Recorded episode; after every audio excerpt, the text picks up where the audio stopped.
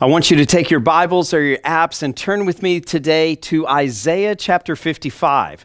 Now, if you're not familiar with where Isaiah is located in the Bible, here's what I would encourage you to do.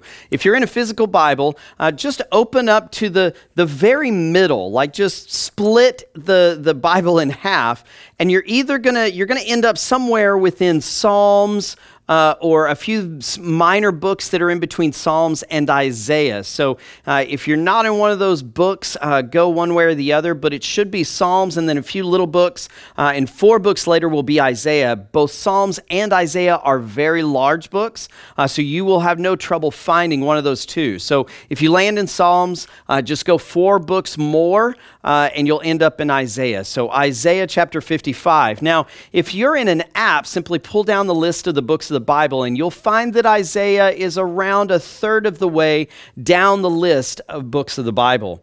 Now, I'm very excited because today we're beginning a brand new series called Church and Culture.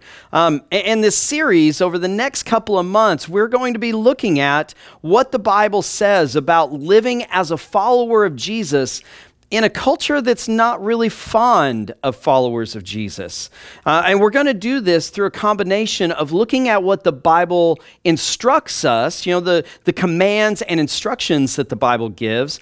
And we'll also pair that with looking at examples of godly people who lived in cultures that were not God honoring cultures and, and look at what they did and how they went through that particular culture.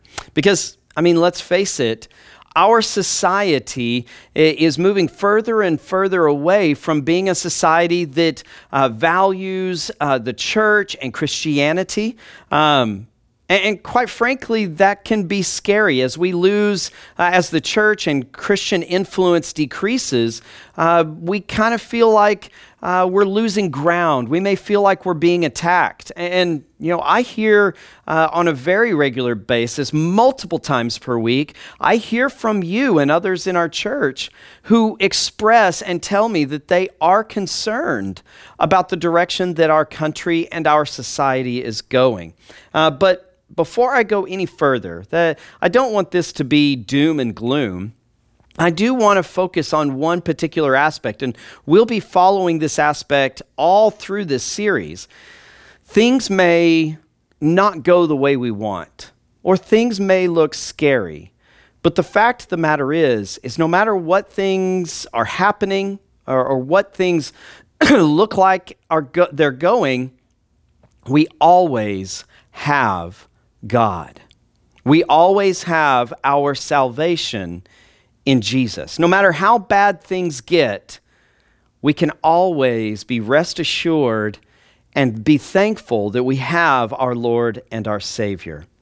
You know, we need to take a deep look into what God's Word instructs us about living as followers of Jesus, no matter what the society or what the situation may be in our lives or in the world around us. And so, as uh, the first message in this new series, The Church and Culture, uh, I want to lay a little bit of a foundation for where we're going to be going over the next coming weeks. And I, in order to do that, I want to answer a couple of questions. And so just uh, lay this out on the line right now. This message may be a little different from one of my normal messages. It's going to be structured a little different. There are going to be two parts. We're going to look uh, at two questions and answer those two questions to build the foundation that we need need uh, in order to move forward with this series. And those two questions are this. The first question is How bad is our society compared to the societies uh, of the people who wrote the Bible? Uh, you know, what, what does our society look like compared to the society uh, that Moses uh, was surrounded by, or that Daniel lived through, or, you know, that Peter, Paul, and the other apostles lived through?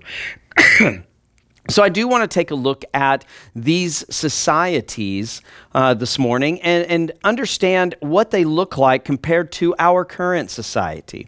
So, that's the first question we're going to look at. The second question is I want to determine how to live as a follower of Jesus based off of what God's word actually says. Uh, and so we're going to talk about those two things. So let's dive right in. The first question is this How bad is our society compared to those of the writers of the Bible? Uh, so let's just think about this for a second.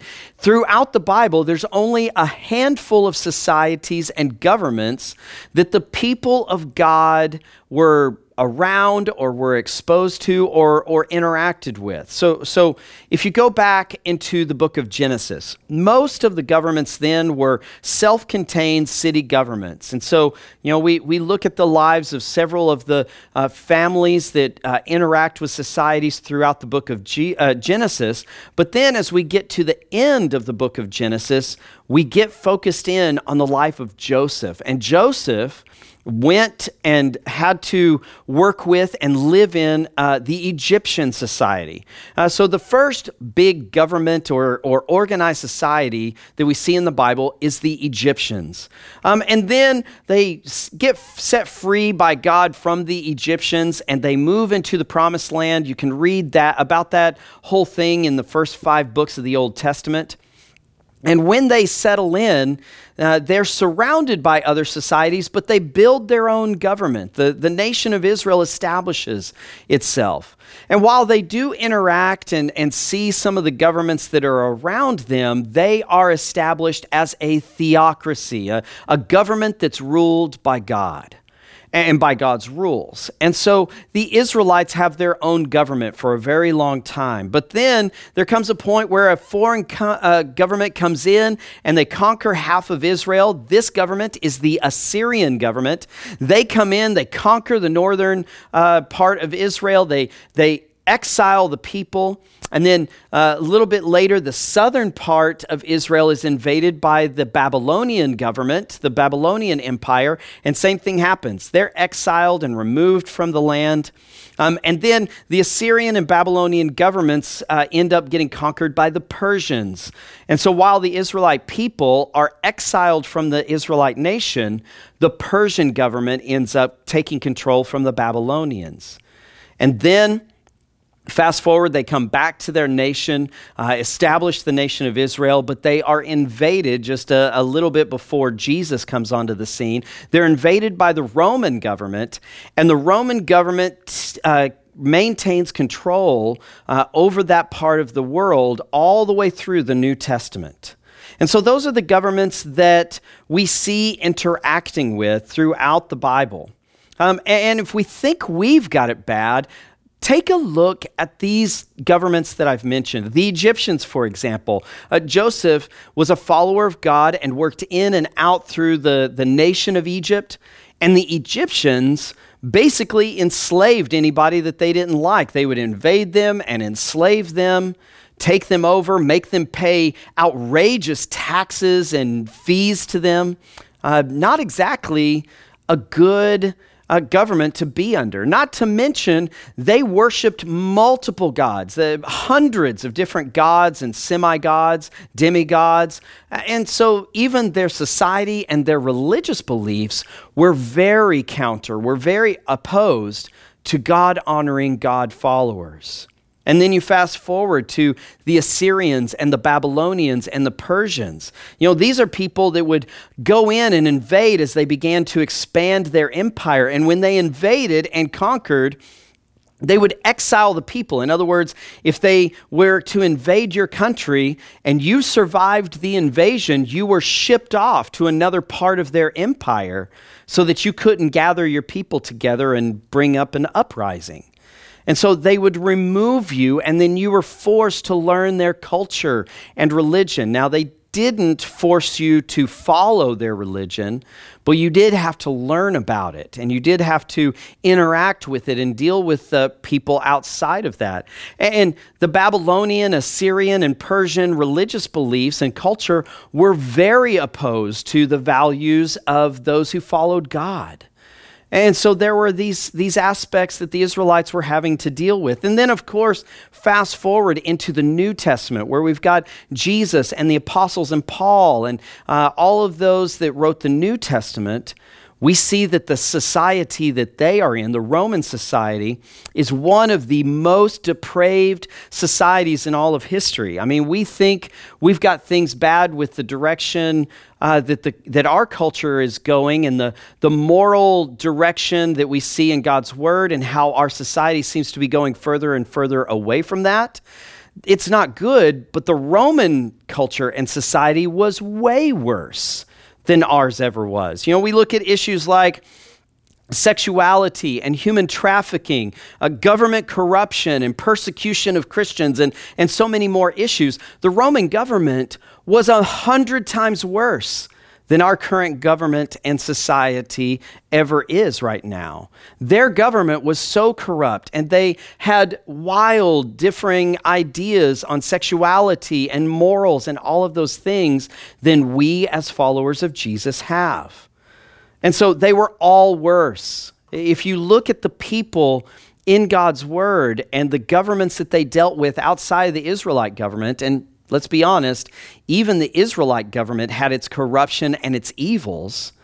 But if you look at the governments and the societies that the people in the Bible, the writers of the Bible, had to work with, their societies were all much, much worse than our current society is. So if you think our society is bad today and you think it's the worst uh, that, that, that it could get, you would probably be sorely mistaken. The societies of these ancient peoples were, were way worse, were much worse. You would be shocked at, at what they believed and what they taught and what they imposed and what they did. And so let's be, let's again be honest about this. We should be encouraged by this fact. You see, if Daniel and Joseph, if Paul and, and Peter and Jesus and the apostles could be good followers of God. They could be godly, righteous people because of the power that they have through the salvation of Jesus Christ and the gift of the Holy Spirit. If they can be God followers in those terrible societies, then we should be ex- eh, eh, encouraged by the fact that Jesus can do that for us as well. There is hope for the follower of Jesus in today's society. We can do this through the power of the gospel of Jesus through the Holy Spirit. We can because we know from history that others did it as well. So, that brings me to the second question that I want to look at. And this is where I really want to dig into God's word in Isaiah 55. We'll get to that in just a moment. Uh, but but the second question is this How do we determine how to live and follow Jesus in a society that is not fond of the followers of Jesus? So, in other words, how do we determine how to live? In our society? How, by what standard, by what teachings, by, by, by whose authority do we determine how to live? And this is where I'm going to make a very strong statement. But before I make that statement, I think most of you uh, who are Jesus followers, you're going to hear this statement and you're going to say, Yes, I 100% agree with you, Pastor Chad. That I, I, I say it again. Amen. You're going to you're going to celebrate this statement. But I truly believe that you will find that it's more difficult to apply this statement to your life when it comes to some of the opinions and stances that you may have about our society. I think when you hear this statement, you're going to be in agreement, but you're going to find it difficult to apply this statement in certain situations. And so here's the statement it's also my big idea for the week. And if you're new to listening to my messages, you're going to find that most of the time I give what I call a big idea. It's a single statement that kind of summarizes the main point of that week's message. And today's big idea is this God's word always trumps our opinions. Let me say that again. God's word always trumps our opinions. You see, you don't bend God's word to your life, you bend your life to God's word. When we take our opinions or our viewpoints, and we place more value on those opinions and viewpoints than we place uh, value on God's word, then those values, those opinions, those viewpoints have suddenly become idols in our lives. You see, if our opinions disagree with God's word, it's not God's word that's wrong, it's our opinions. So God's word always trumps our opinions. And again, I think most of you are listening right now and you're thinking, yes, of course, I agree with that statement. But my question to you today is this, and, and it's something that it's foundational because I want you to think about this statement throughout this next series over the next coming weeks. Of course, we agree that God's word trumps our opinions, but will you be willing to apply that belief that God's word is more valuable? Will you be willing to apply that belief when it confronts some of your strongly held opinions? You see, here's the thing God's word confronts and pushes against many of the things that we, we believe, the opinions we have, the viewpoints that we stand strong in. It, it confronts those beliefs.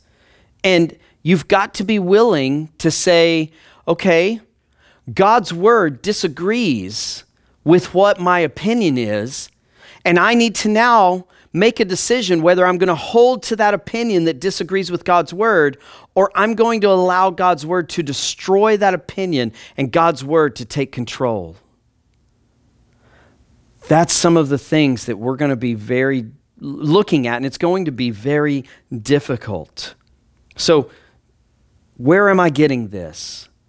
Again, it's a strong statement and it's a strong challenge because many of you may be thinking, well, all of my opinions do align with God's word.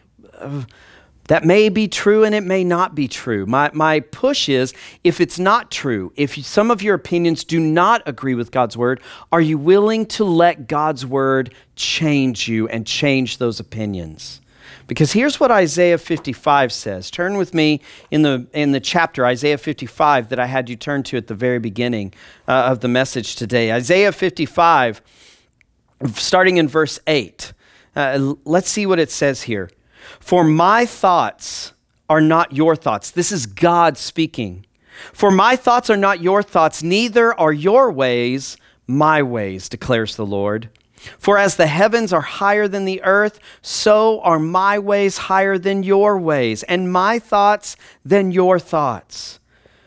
For as the rain and the snow come down from heaven, and do not return there, but water the earth, making it bring forth and sprout, giving seed to the sower and bread bread to the eater, so shall my word be that goes out from my mouth. It shall not return to me empty, but it shall accomplish that which I purpose, and shall succeed in the thing for which I sent it. I want you to think about this passage for a second. You see, this passage was a prophecy given to Isaiah. He wrote it down, and that prophecy was to a people that would come down the road, the Israelite people, uh, a, a couple hundred years after Isaiah lived. And these people would be the exiles that I mentioned earlier. These would be the people that had been invaded by a foreign country and then removed from the nation of Israel and be forced to live in a society under a government that does not honor God at all. And their religion is opposed to the, the godly religion of the Bible. So, this passage is written to people who are not living in a society that likes God, that follows God. And so, we feel sometimes like we're in a culture like that, like we're in a culture that does not like Jesus or the followers of Jesus. And this passage confronts the people who are in this type of society, so it should confront us as well. You see, God's thoughts, His plans are not our thoughts and plans, they're greater. You see, God is all powerful and all knowing and all wise and all present. Eh, God knows everything, He does everything, and He is everywhere all at the same time. God knows infinitely more about this world and about each and every one of our lives. God knows where He's taking the timeline, the, the direction of the world. And he knows what his plan and what his purpose is for the world. And his plan will come to fruition, it will come to completion the way he planned it. This should be good news for us. It is good news that God's plans, God's thoughts, God's purposes are greater than our own and that He knows more than we do and that everything is in His hands. This is good news to us. But here's the challenging part if God and his thoughts and his plans, his knowledge, if God and all those things, his characteristics, if he is greater than we are, if his thoughts and plans are higher and greater than our thoughts and plans, then that means sometimes our thoughts and plans may not align with His. And when they're not in alignment, our thoughts and plans, our opinions, our viewpoints must come in alignment with His. In other words, His plans are not what changes. Our plans, our opinions are what are called to change in order to be in line with His. And so, will you be willing to be confronted by God's word through this series? Will you be willing to let the hope of what God is doing in the world and in his sovereignty, will you be willing to find hope in that? Will you be willing to be challenged to reevaluate the way you think, the way you think about yourself, the world, and what God's call is in your life. Again, like I said, this is a little bit of a different message than I normally give. This is laying the foundation for where we're going in this new series, The Church and the Culture. And again, I'm very, very excited with where we're going and what's going to happen with this series. But I want to make sure that we have a foundation in what God says right here. When God says it, it's truth. Even if we disagree, even if we don't understand, even if we struggle with what he says, this is truth. This is the standard. This is the foundation. And we build our opinions, our lives, and everything around this. So, my prayer for all of us in the next coming weeks is that we would be molded by God and His Word. That through the good news of what Jesus came and did, that Jesus came and died on a cross as the Son of God to save us from our sins. And on the third day, He rose from the grave in victory over sin and over death. That, that we will find hope in that good news.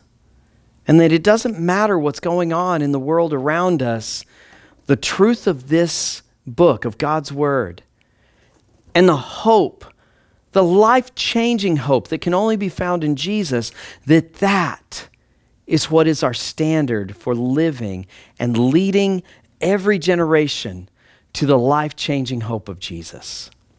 And let me just say before I close maybe you're watching and maybe you've never come to belief in Jesus. Maybe you're not there yet, but maybe you've got questions.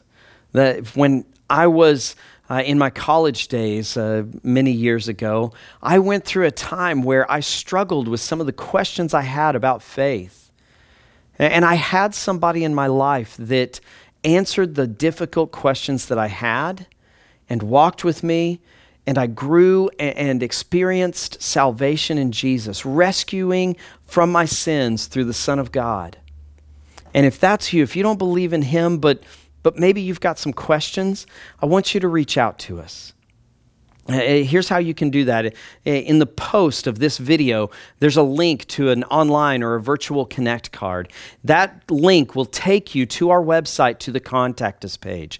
Go over to the contact us page, fill that short form out, and I will reach out to you personally. I would love to answer any questions that you may have about Jesus and believing in Him and following Him. So please don't hesitate to reach out.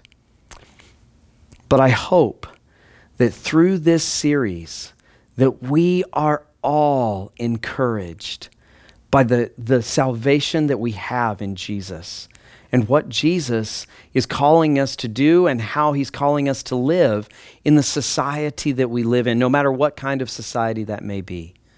And so, will you join me in prayer and let's go to God today and let's ask God to mold us and shape us through his word, but also to help us have hope in the salvation of Jesus and knowing that we can't do anything without Jesus himself. So come with me now and let's let's go to the Lord in prayer. Almighty God, we thank you so much for today. I thank you for this new year. Uh, and for this new series, The Church and Culture. Lord, I pray that you would guide our minds and our hearts as we navigate what God's Word tells us about living uh, for you. Lord, I pray that you would help us to be changed by your Word. That, that when God's Word, when your Word speaks to us, even if it says something that we struggle with or we disagree with, I pray, Lord, that we would understand that your word trumps our opinions. Help us to be molded, help us to be changed by your word. We thank you so much. Lord, I pray also that you would help us to be hopeful, that we would find hope in the good news of Jesus Christ, that Jesus died for our sins and rose from the grave, giving us victory. And so, Lord, I pray that you would give us hope through this series and help us to live our lives for you. We pray all of this in the name of our Lord and our Savior, Jesus Christ. Amen.